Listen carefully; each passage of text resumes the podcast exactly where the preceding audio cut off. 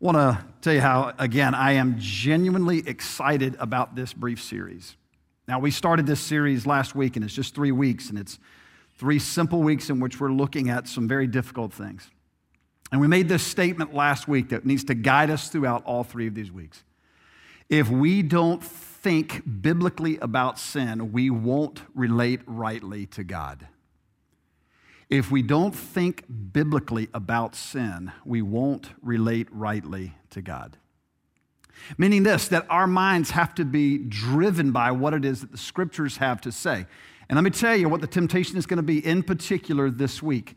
The temptation is going to be, but hey, preacher man, dude, thanks for sharing. I, I, thanks for your efforts. I, that doesn't make sense though. In other words, if I were God, I wouldn't do it that way.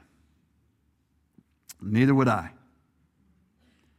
If I were God, I assure you, I would not do the things that God has done. I would not go about life the way that God has gone about constructing life. But I want to quote to you a gentleman, um, uh, Francis Chan, who was being interviewed on CNN several years ago, and he made this statement, and I latched onto it and went, Thank you, Francis, for representing Christians well in the public sphere. It was a very difficult subject, very difficult topic there. And, and the gentleman thought he had Francis pinned into a corner, and he said, But doesn't that make God either impotent or incompetent? And he says, Not at all. He says, What I can tell you is this if I were God, I wouldn't do it that way, but I am not God, and therefore I don't get to choose how God does it. Now, that is a non satisfying answer to someone who does not have a spiritual mind. But for us, we're going to end here today because the scriptures are going to take us there in the end, there, Romans uh, in, in, in, chapter 9. But I want to, uh, to start it here and then we'll end it the same way. You and I are not God. And therefore, God gets to determine how He is going to function. You don't have to like it, but just because you like it doesn't mean you can deny it. In the end, there's going to be great comfort for us. I really believe that. But last week we started out with the question uh, that we were asking. We've been uh, in this series, three questions to ask.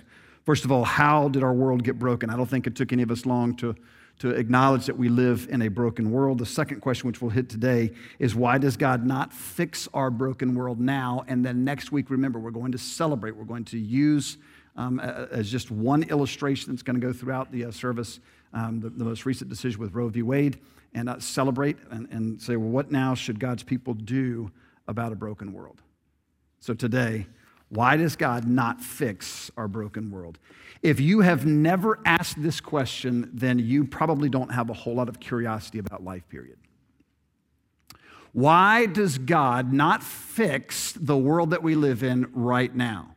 Because we know from the scriptures, we're taught that when Jesus returns, everything is going to be renewed, restored. Jesus is going to create a new world. Now, I believe he's going to take this existing world and renew this existing world. I don't think he's going to send a divine comet and it's going to blow us all up to smithereens. I think what's going to happen is he's going to come down and somehow other in space and time, every effect of sin is going to remove, be removed from this particular world, and we're going to have a new in that sense, heavens and a new earth. Why does God not do that now if his plan is to do that in the future? Now, if God truly is all powerful and can do whatever he pleases outside of sin, if God can do whatever he wants, however he wants, and whenever he wants, then why in the world would God not do it now? Let me ask you this you have a child, hypothetically. Maybe you do, maybe you don't, maybe you're not married, etc. Right now, imagine that you have a child, and that child was born with a significant physical deformity. So much so that it caused great harm in not just their physical body, but also in their emotional psyche as they went about life, etc. And you knew that there was a doctor, and that doctor could perform a surgery that would solve every one of those physical ailments. And you saw the damage that was taking place in this child as that child is now six and seven years old. And just knowing that if that was fixed, there'd be a whole lot of things that would go in a different direction for your child. Would you, as a parent, then say, you know what, let's hold off on this surgery? Let's hold off until our child gets into his 60s, and then we'll perform this surgery that might have a tremendous impact on his life. Would you consider yourself to be a loving, kind, gracious, good parent? All of us in here would say, Of course, we wouldn't think that. That was an illustration I was given about eight years ago from a gentleman as we were walking through an investigation into the claims of Christ. He brought that exact illustration. I asked him if I could use it in the future. He said, Absolutely. I said, I like the, what you're doing. I like the way that you're thinking. Here's the problem. What you have done has just taken out the most important factor in all of this. See, you have given a wonderful, helpful, insightful illustration that helps us connect emotionally with the subject matter. But here's the problem you have given an illustration in which you've given our particular view of the situation. I want to tell you what my seminary professor said for me. We all have a view. God has view. We have a view, God has view.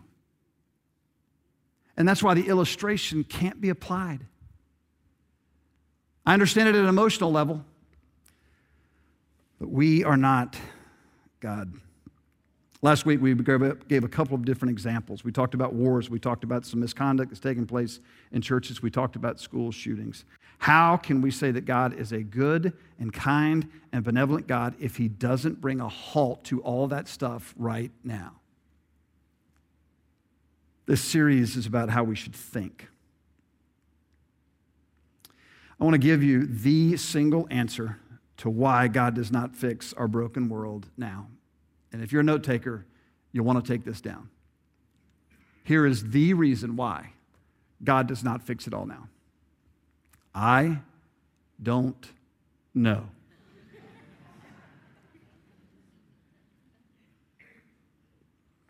And anybody who tries to claim to you they have the answer for this just doesn't know how to think biblically. I don't know why God does not fix it all right now because God can make any system that He wants to make. And again, if I were Him, the system I would make would be to eradicate sin and all of its effects right now.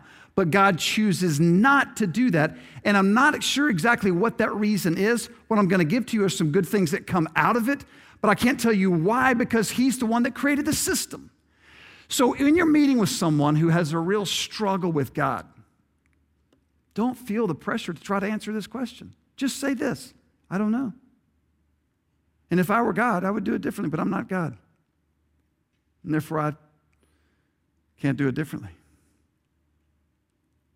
Now, I want to give us what may be the most difficult thought to wrap our minds around this morning. We'll spend the rest of the sermon fleshing this out. Although we don't know the reason why God does not choose to remove sin and all of its effects right now, to fix the broken world that we live in, here's one thing that we do know according to the scriptures. And that is that somehow or another, even in evil itself, in suffering itself, in death and decay, in all of the ways in which the world is broken before us, in that God is glorified. And God is glorified in such a manner that we would not see this aspect of his glory if we did not live in a broken world. Would we know what mercy is if we did not see things that were broken? Would we know what compassion is if we did not see things that were broken? That's not the reason. God could have created us in such a way that we would have seen all of that without it. I'm just telling you some of the things that come about. Now listen, Romans 8 28 says this. We know that for those who love God, all things work together for good for those who are called according to his purpose. When God says all things work together for good, he does not mean most things. He means all things. Judith and I have a very, very, very dear friend. And this is a woman who is now um, older in life, but while she was younger, she um, was attacked, and uh, the worst of, of life happened to her during that. What she would tell you to this day, right here, is that never has she experienced the greatness of God as even in that particular moment because God was with her in a way that she had never experienced before. She's been able to minister to people since then who have gone through the same thing. Would she want that exact same act to happen again? No, she doesn't want sin to happen. What she will tell you is she is grateful for all that God has done as a result of that. All things work together for good for those who are called according to, the, to his purpose. In Genesis chapter 50, Joseph is, uh, has been raised to prominence there in Egypt. And you remember the story. He was sold by his brothers into slavery earlier on. So, again, this is one of the first human trafficking examples that we see um, in, our, in, our, in the Bible's uh, history. And so he's sold by his brothers, and, uh, and, and they came back and told their father that uh, he was dead. Uh, they, they created this whole elaborate plan in order to this, but God raised him up while he was there. He was sometimes forgotten, and he wondered, Has God remembered me? And, and God raises him to, to power in a couple of different ways. And, and he finally gets to the end, and he's the second highest in command. And his brothers are coming to him, and his brothers are coming because they're hungry. There's a famine in the land, and they're coming to, to beg whoever this person is that's in charge to beg for some food and help. And he recognizes his brothers, but his brothers don't recognize him. Now, he certainly would have looked very different than he was much younger in life, but he probably also had a different accent now than he did when he was younger.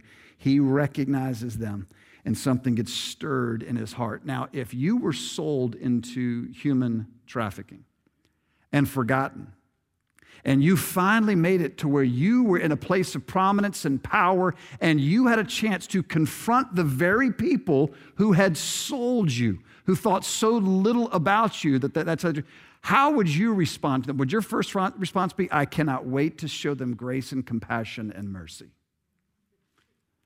Or would you think to yourself, I am in power and they are not? They have a need and I have the means by which to do whatever I want to to them. Sees them. And scriptures actually tell us that he has to go out of the room and he is weeping. I think on this side of his face, he's remembering all the pain and hardship in his life. On this side of his face, he's overwhelmed with compassion for his family. It is a God thing that happens to him. He then looks at them, reveals himself to them, and they have sheer terror. They're saying, uh, What is he going to do now? All of us would have asked that same question. Here's what he says Joseph said to them, Do not fear, for I am I in the place of God. As for you, you meant evil against me, but God meant it for good. To bring it about that many people should be kept alive as they are today. That great thing that happened for the world would not have happened had this younger kid not been sold into slavery. Just one more passage from Proverbs chapter 16. It says this The Lord has made everything for its purpose, even the wicked for the day of trouble. The Lord has made everything for its purpose. Here's what we cannot do we cannot get God, quote unquote, off of the hook when it comes to, you know what, God just steps back and, and he, poor guy, he just can't really do anything because all this evil is going to happen in the world. And, and of course, he has nothing to do with it. And of course, we believe God is not the author of evil. But, but, but it's another thing to say, you know, poor God, he just can't stop it. But by my goodness, he's going to do something good in the end with it. God is actually foreordaining everything that comes to pass. God is working throughout human history. Even evil itself, He is using. It is under His sovereign control. He is shaping, He is molding, He is using it in order to bring about the greatest glory for Himself and the greatest good for man.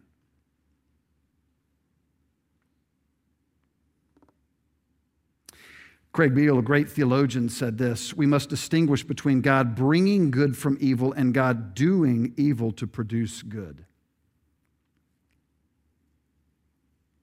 Probably the most powerful statement that I've ever heard in my life came from a friend of Joni Eareckson Tada. Many of you know her story. She was a teenager. She dove into a pool. and When she dove down, she broke her neck. As she came out, they, her life was, of course, spared. She then had a, an opportunity to meet, not long after returning home from the hospital, with an individual who had made a deal. If, if you will provide the food, I'll provide maybe, hopefully, some level of answers for why you're in this condition. A quote from her as she tells the story. That night, Steve leaned across the family table and said, God put you in that chair, Joni. I don't know why, but if you will trust him instead of fighting him, you will find out why. If not in this life, then in the next. He let you break your neck, and perhaps I'm here to help you discover at least a few reasons why. Steve paused and then summed it up with 10 words that would change my life. God permits what he hates to accomplish what he loves. The sentence hit me like a brick. Its simplicity made it sound trite, but it nevertheless enticed me uh, like an enigmatic riddle. It seemed to hold some deep and mysterious truth that piqued my fascination. Tell me more, I said. I want to hear more about that. I was hooked. God permits what he hates to accomplish what he loves. If you have your Bibles, open with me to Romans chapter 9. Now, Romans chapter 9, this part right here is going to be a diatribe. A diatribe is simply a dialogue with imaginary questioners in which there can be questions that are asked, statements that are made, objections that are raised. But here's what you need to understand about a diatribe a diatribe is intentionally written to elicit an emotional response from the reader. So, in other words, while we're reading this information, what should be happening is we should be connecting emotionally with what's going on in our objections uh, as well that are in there. So, it's always designed uh, to do that. Now, Romans chapter 9 is not an isolated passage in the book. Paul, in this book of Romans, is trying to get across how it is that God goes about justifying man or making man right with God. And he's writing to a church in which they had had Jewish people that were part of it. They were kicked out of the church. They came back into the church. And so there's conflict amongst the Jews and amongst the Gentiles. And so the question is hey, all the law that we had, what role does that play in our life? And Paul's trying to say, the law was never about justifying you, making you right with God. That's never been the case, going all the way back to Abraham. And, and they're confused over this. So he spends the book of Romans trying to talk about how salvation comes by grace alone, through faith alone, in Christ alone. And now come the questions from the people. And the people are now asking, well, then, did God's word fail with us? Is God unjust with us? And here's what he writes, if you would, in honor of God's word. Stand as we begin reading in verse 14 of Romans chapter 9. What shall we say then? Is there injustice on God's part? By no means. For he says to Moses, I will have mercy on whom I have mercy. I will have compassion on whom I have compassion. So then it depends not on human will or exertion, but on God, who has mercy. For the scripture says to Pharaoh, this very purpose I have raised you up, that I might show my power in you, and that my name might be proclaimed in all the earth. So then he has mercy on whom he ever wills, and he hardens whomever he wills. And you will say to me, Why does he still find fault? For who can resist his will? But who are you, O oh man, to answer back to God? Will what is molded say to its molder, Why have you made me like this? Has the potter no right over the clay to make out of the same lump one vessel for honorable use and another for dishonorable use? What if God, desiring to show his wrath and to make known his power, has endured with much patience vessels of wrath prepared for destruction, in order to make known the riches of his glory for vessels of mercy, which he has prepared beforehand for glory. You may be seated. Now, what in the world is Paul doing in Romans 9? If we're going to understand this section right here, we got to understand what he's doing in chapters 9 through 11. He's talking about Israel's unbelief and he's putting together a whole argument. So don't take this uh, uh, uh, out of context and alone. This belongs in the entire section right here. But I think what Paul is trying to get across to his Jewish audience is this. I know for a long time you guys thought it was just about you. We thought it was just about us. We thought that we had a special pipeline to God because of our ethnicity, because of our race. But Paul is telling them it has never been about ethnicity, it has never been about race. It's been about this group called spiritual Israel. He says, Not all of Israel was Israel. What he means is this not every person who was born into a Jewish home was going to be a believer. Not every person who is born into a Christian home is going to be a Christian. You've heard this statement before. It's a very good one. It lacks an emotional part of the equation, but it's a very good, simple illustration. Just because you stand in a garage, you are not a car. What makes a Christian a Christian? A Christian is a Christian, the one who has surrendered the controls of their life and given up all hope in and of themselves to make themselves right with God. All of their hope is given over wholly and exclusively to the person of Jesus believing that he and he alone has done everything that was necessary to, re- to fulfill all of the requirements of God. In other words, he has lived the life that we could not live. He then has, re- has done everything that was necessary to receive the full wrath of God, meaning he died the death that we should have died. And then he overcame death. He was raised again from the dead on the third day, and now he has overcome both the power and the penalty of sin. So, our whole sin problem, what we talked about last week, has been overcome by one particular man. A Christian is a Christian who believes that one man did everything that was necessary to make us right with God. A Christian is not one who is born into a Christian home. A Christian is not one who just simply acknowledges, you know what, Jesus is awesome. In fact, uh, tons of respect for, uh, for that dude. The man upstairs uh, does things the right way. So uh, got all kind of mad. I'm a fan of Jesus. That's not a Christian. That's just a fan of Jesus. A Christian is one who has surrendered their will over to the controls of God. Not I'm trying to add Jesus to my life, meaning I'm trying to surrender everything that I am, all that I have, under Him so I can come rightly under His reign and rule. So Paul is talking about this. Not all of Israel was actually spiritual Israel. So, what is he saying here? In verse 14, he's going to tell us that God is just. This is looking at the character of God. I love it uh, in here. His, his argument is really robust, isn't it? In verse 14. What shall we say? Is there injustice on God's part? By no means. That's his answer. Is God then unjust? No, he is not. Any other questions? Paul, how can you say that God is not unjust? All of this that you've told us before, and right before this, he gets to says, by the way, Jacob and Esau, twins, they were born. One of them God hated, one of them God loved, even before they were born. It had nothing to do with what they were doing, it had nothing to do with what they would do in the future. How can you say God is not unjust when he says, one I'm going to take, one I'm going to reject? How can I say it? He says, Let me give you an example. Look at verse 15.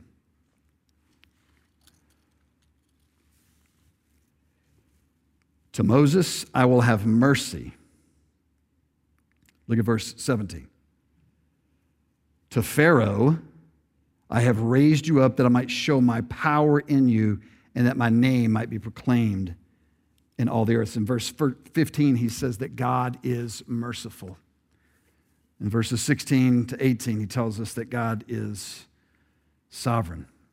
He is just, he is merciful, he is sovereign. Now, Warren Wiersbe, I think, says something that is profound and really insightful. God is holy and must punish sin, but God is loving and desires to save sinners. If everybody is saved, it would deny his holiness, but if everybody is lost, it would deny his love. I want you to wrap your minds around this. You don't have to like it, but you have to wrestle with this. If you think what I'm teaching is incorrect, then go and wrestle with the scriptures. You pray, you search scriptures, find out what it is you come to. God says this I want to put some on display, raise them up. That term itself, raised up, means that I'm going to bring them, or cause them to stand up. It means uh, to bring them in historical sense, that they would be in a place where everybody can see and acknowledge and view. So God raises up Pharaoh for one purpose, simultaneously while raising up Moses for another purpose. And both of these things put on display the character of God. And if all we saw was one of these, we would not have a full understanding of who God is. God doesn't want that. God wants us to see both. Some do not understand the mercy of God, and all they see is this God of wrath.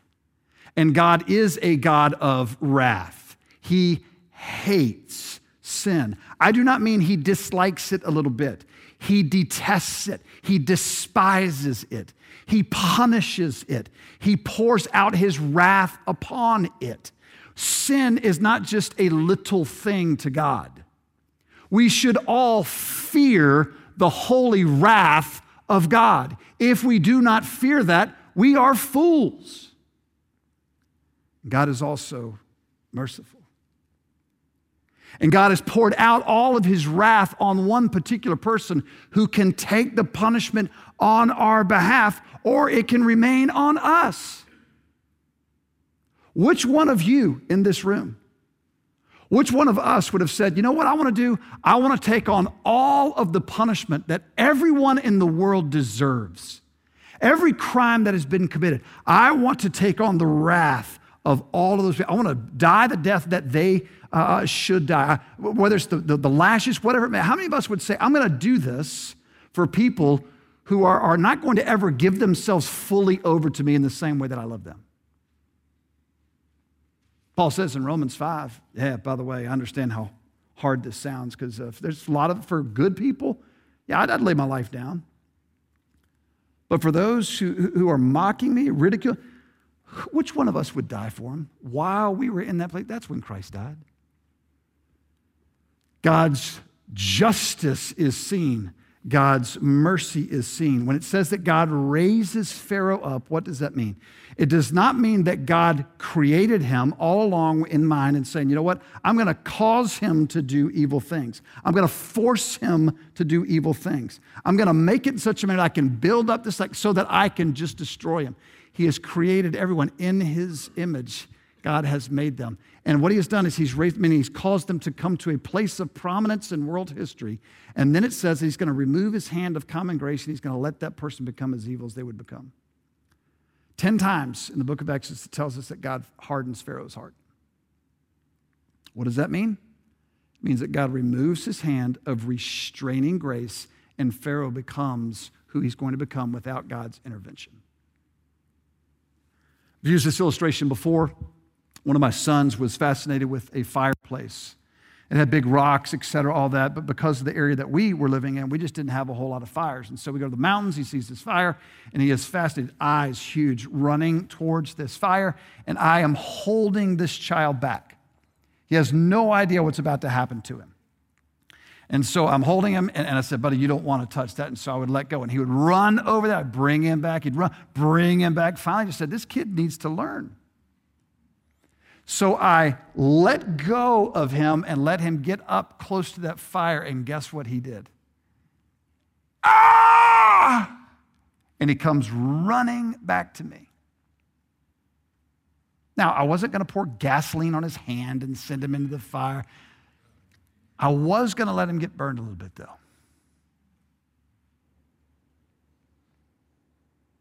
My hand of restraining was removed and he did what was already in his heart. This is what it means when God hardened Pharaoh's heart. God just says, All right, if this is what you want, this is what you're going to get. Pharaoh had hardened his heart in Israel. God raised him up, had him in a place of prominence that the whole world could see what? According to this, they could see how God deals with sin.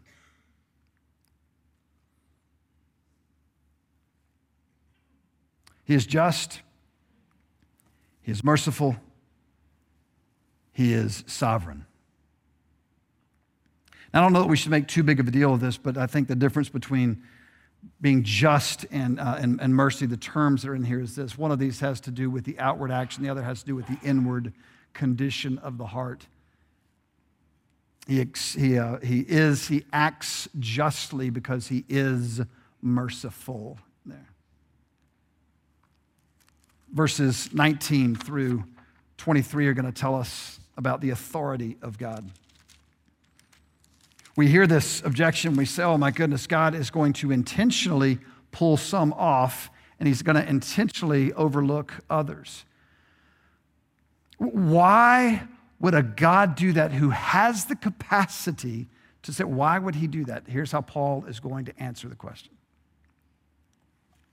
Verse uh, 19. You will say, then, then why does he still find fault? Who, who can resist his will? But who are you, O oh man, to answer back to God? Will what is molded say to its molder, Why have you made me like this? God does all things freely, meaning he is under no obligation whatsoever to explain to us why he does what he does. And even if he were to explain it to us, do you think that we would even comprehend it? It would be like one of uh, uh, uh, my children uh, in their early parts of life, be like a, you know, a three-year-old walking up to a nuclear physicist and said, uh, hey, could you explain to me some of the intricacies of what it is that you do in nuclear physicism? Could he answer? Oh, sure. But how is a three year old mind going to comprehend what this person is dealing with? God could explain to us, but we'll never grasp it. We'll never fully understand it. Instead, what Paul does is he goes this route of here saying this Hey, by the way, um, do you really think that God owes you an explanation for this?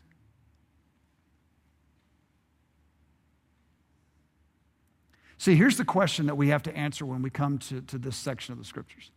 When it comes to this, this idea of why God does not eradicate all of the brokenness right now, fix it all. Here's the, here's the real question we have to ask Am I willing to serve under a God who has revealed to me what he is like, or do I want to serve a God whom I make? Am I going to rest in the fact that I have been created in God's image, or do I want to strive to create my own God in my image? God does not go out of his way to explain to us why he does what. Job had this same dilemma with him. Job walks before God. He sits with him. He talks with him. He has a, a, a time that God lets him for a while ask some questions. Habakkuk does the same thing. Habakkuk goes to God. He asks God. He probes God, etc. And in both of those cases, although he uses different terms, God basically says this I'm God. He says it to Job this way Hey, Job, got a question for you. Since you're questioning my integrity and my wisdom and my judgment and my, good, my goodness, I got a little question for you. Job, were you there when I created the foundations of the earth? Were you there to see how all of this is going to play out? Were you there when I made this? Were you there when I made that? Are you the one that calls out to the sun each morning, rise up? Are you the one who put the stars in their place? Tell me, Job, what role did you have in creating this universe? And when you tell me what role you had, then you can come and question me on what it is that I do. Now, there's a balance here because the psalmist gives us the freedom to come before God and to question, Where are you? Why have you not come back? Why, how long will you linger? we have the freedom to do that. But ultimately, it comes down to this I can question God as an outlet, but the minute I begin to demand that God meets all of my curiosity, I'm on dangerous ground.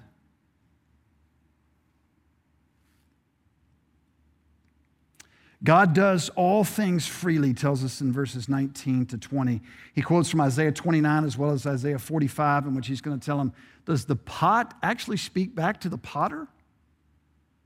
Now, keep in mind the way that they would use those pots up there. You would have some that were used for very great purposes, they were used for elaborate things, for, for, for parties and great celebrations, and the others were used as a latrine.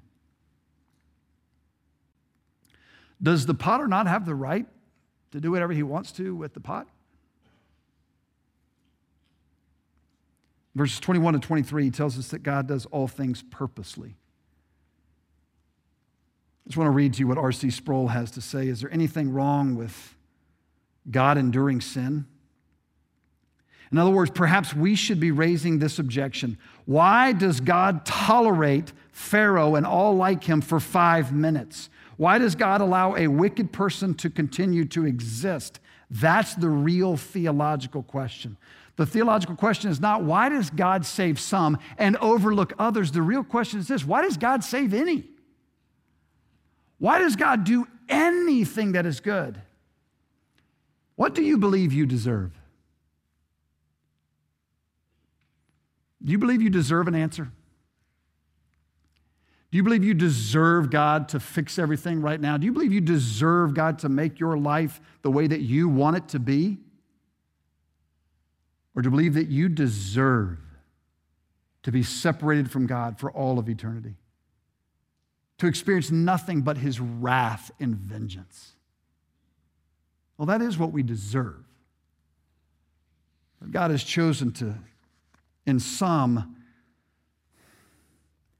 give them a different taste, a different view as to who He is. So He creates some, He raises them up, and He justly punishes, getting exactly what it is that they deserve. And He has some who do not get what they deserve at all. They receive His love and His mercy. And the same God does them both. Why does He not fix our broken world completely now? Because somehow or another, in his divine wisdom, it brings him the greatest amount of glory at this moment. And if we are rightly relating to him underneath his authority, we'll be at peace with that. I don't think we'll ever like it, but we'll be at peace.